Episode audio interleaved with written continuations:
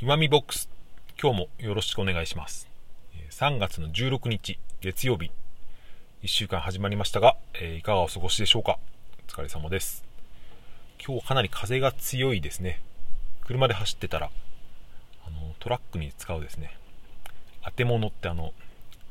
分厚い発泡スチロールみたいなんですね。板が横から飛んできてびっくりしましたけど。皆さんは大丈夫でしょうか、えー、土曜日おとといの土曜日にですねいろいろ出かけてたんですけど、えー、割とどこも混んでたんですよね。思っているよりというか。土曜日にあの妻と2人でレストランに行ったんですけどその後に、えー、ショッピングモールですね。ちょっと大きめのショッピングモールに行って買い物をしたりしたんですけどどこもですね車がいっぱいなんですよ。うんつい12週間前まではですねどこ行ってもなんか人が少ないなっていうやっぱりみんな外出を控えてるんだろうなって思ってたんですけど、えー、ここ1週間ぐらいはですね、えー、仕事をしていても外出していてもなんか人がまた、まあ、通常の3月に戻ってきたのかなっていう感じがしています。まあ不吉なことを言うようですけど、うん、多分コロナのショックはもうもう一段階でかいのが来そうな気は僕はしてるんですけどこれは株価と同じでですね、えー、もう一回下げがあるっていうふうに僕は読んでいますけどどんな感じでしょうか、えー、テレビを処分してからやっぱりニュースに触れる頻度が減ったのでですね割とそういう街中の様子っていうのを敏感に見るようになったかなと思います。本当にニュースはですね今朝アレクサでニュースを聞くのと、まあ、車の中でラジオを聞いたりするのとまあ、ネットで自分から見に行くのと、まあ、それぐらいなので割とその本当に触れてる回数が減るんですよね。コロナのショックに関しても僕は多分テレビを毎日いつも見てる人に比べたらですね全然よく分かってないというか、まあ、大体の大まかなところは掴んでますけど、まあ、それぐらいがちょうどいいのかなっていう気はしています、えー、それで今日してみたい話なんですけど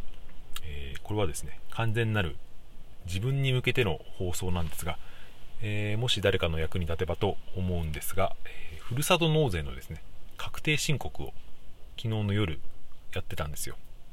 本当は確定申告って3月の十何日今年も期限があるんですけど今年はこのコロナ騒動で1ヶ月期限が延びたんですよね。まあそれでやっと、え通常だったら期限ギリギリの日にやっているっていうですね、えー、そんな感じになります。毎回僕はですね e-tax と呼ばれるそのネットで申告ができるシステムを使ってやるんですけどこれはちょっとした登録とあとカードリーダーっていうですね、えー、パソコンに USB でつなげる機械があるんですけど、うん、それを使ってやりますそのカードリーダーにはそのマイナンバーカードをですね挟んで使うんですけどマイナンバーカードってあんまり皆さん多分持ってない人結構いるみたいですね。僕は割とすぐに取りに行った口なんですけど。えー、まあそれはいいとしてですね。まあ、えー、この数年間で確定申告って僕何回かしてるんですよ。これを聞いてる方はうんおそらくどうでしょうね。半分以上というかほぼサラリーマンの方が多い気がするので確定申告をやられたことがないっていう方も結構いる気がするんですけど僕は割と意識的に何かあればですね、えー、確定申告をするようにしてるんですよね。一番最初にやったのが、えー、妻が出産した時にですねあの医療費控除を使いました。出産で割と、えー、病院代がかかったので、それの控除をするために、え医療費控除をこれも e-tax でやった記憶があります。あとはまあ、えー、何年か前の仮想通貨バブルでですね、結構利益が出た時があったんで、まあ、その時の、えー、申告もですね、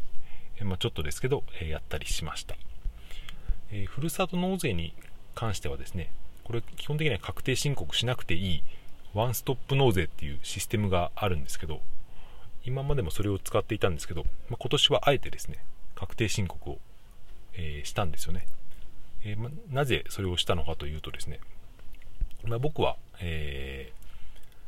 ー、まあ、確定申告に慣れておくためっていうことなんですけど、なぜ慣れておこうと思ってるのかというと、まあ、僕はその近い将来にですねその会社員を辞めて、え、まあ、自営業みたいなですねフリーランスで、え生計を立てていこうっていう目的目標を持ってまして、まあ、自営業になると基本的にその税国の申請っていうのは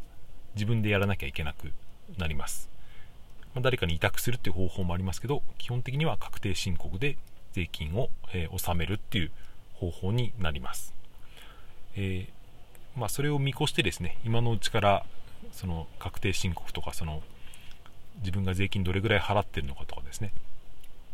えー、申告する際にはどんな書類が必要なのかみたいなのをですね、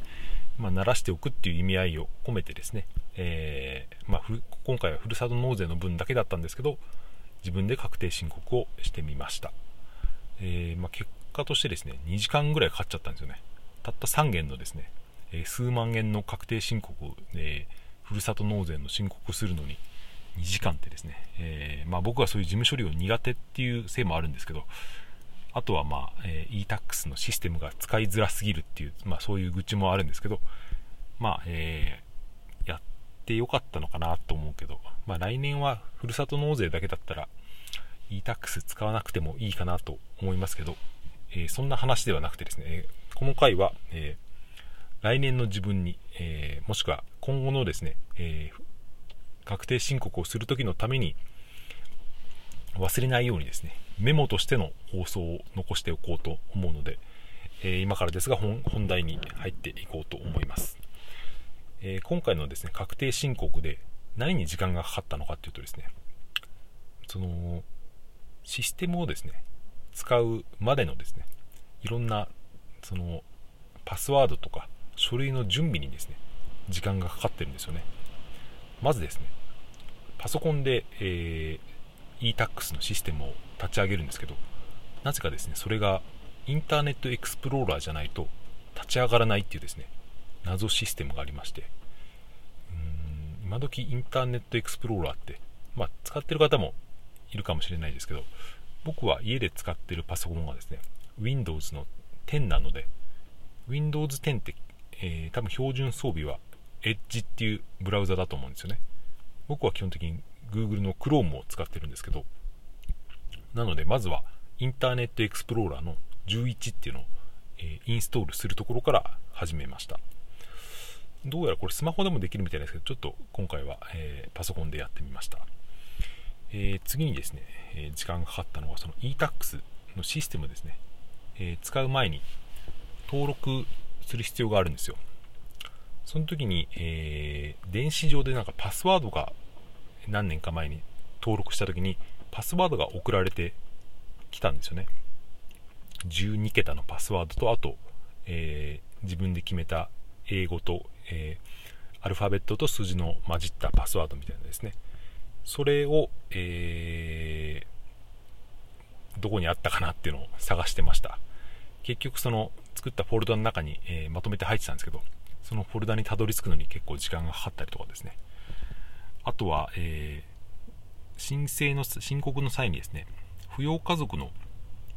えー、マイナンバーカードもですねマイナンマイナンバーか。ナンバーも必要になるのでそれをですね息子のマイナンバーどれだっけなってね探してみたりとかですね。そんなことを夜中やってたんですよね。あとはその去年の分の源泉徴収もですねここに置いといたはずなのにっていうのがちょっと見つからなくてまた時間かかったりとかですね。そういう探す作業にほぼ時間を取られてたっていう、まあ、それがなかったら本当にさ15分ぐらいで終わったような作業なんですけど、えー、なので、まあ、結論というか反省点なんですけど、えー、ふるさと納税だけで確定申告をするんだったら作業は簡単なので、えー、まずですねそのも、えー、集めていくものっていうんですね。必要な書類を1箇所に集めておくといい。あとパスワードをですね事前に分かる場所に置いておくといいっていうのがですね今回の反省点です。来年の僕に伝えたいことです、これは。えー、まあ、来年の僕がこの放送を聞くかどうかわからないですけど、えー、まあ、それはいいとしてですね、まあ、必要なものを、えー、用意しておく、え e-tax のパスワードは、え自分のパソコンの確定申告というフォルダの中に入ってます。はい、えー、あとは何だっけな。うん。えインターネットのエクスプローラーの11を、え、11じゃなくてもいいのか、まあ、その時使えるインターネットエクスプローラーを、えー、パソコンに入れておく。あと源泉徴収票は、えー、分かる場所に置いておく。マイナンバーカードも分かる場所にまとめておくっていうですね、えそういうのを、え来年はえ忘れないようにですね、スムーズに行えたらなと思ってます。まあ、来年確定申告をするかどうか分かりませんけど、もしやるときはですね、えー、そんな言葉を自分にかけてやりたいなという個人的な放送なんですけど、あとは何ですかね。そう、あと、確定申告は別に3月にやんなきゃいけないわけじゃなくてですね、別に年が明けてすぐできるんですよ。特にふるさと納税の確定申告なんて前もって納めた額が明確に分かっているのでそれをですね、えー、すぐやっちゃえばいいんですよね1月の、えー、もう冬休み中とかですねお正月明けぐらいにやっちゃえばいいんですけどそれをやらなくてですねずるずると3月まで行ってしまうっていうこのですね僕の、えー、だらしなさをですね、えー、戒める放送として今回は、えー、らせていただきましたもしどなたかの、えー、ちょっとでも、えー、参考になれば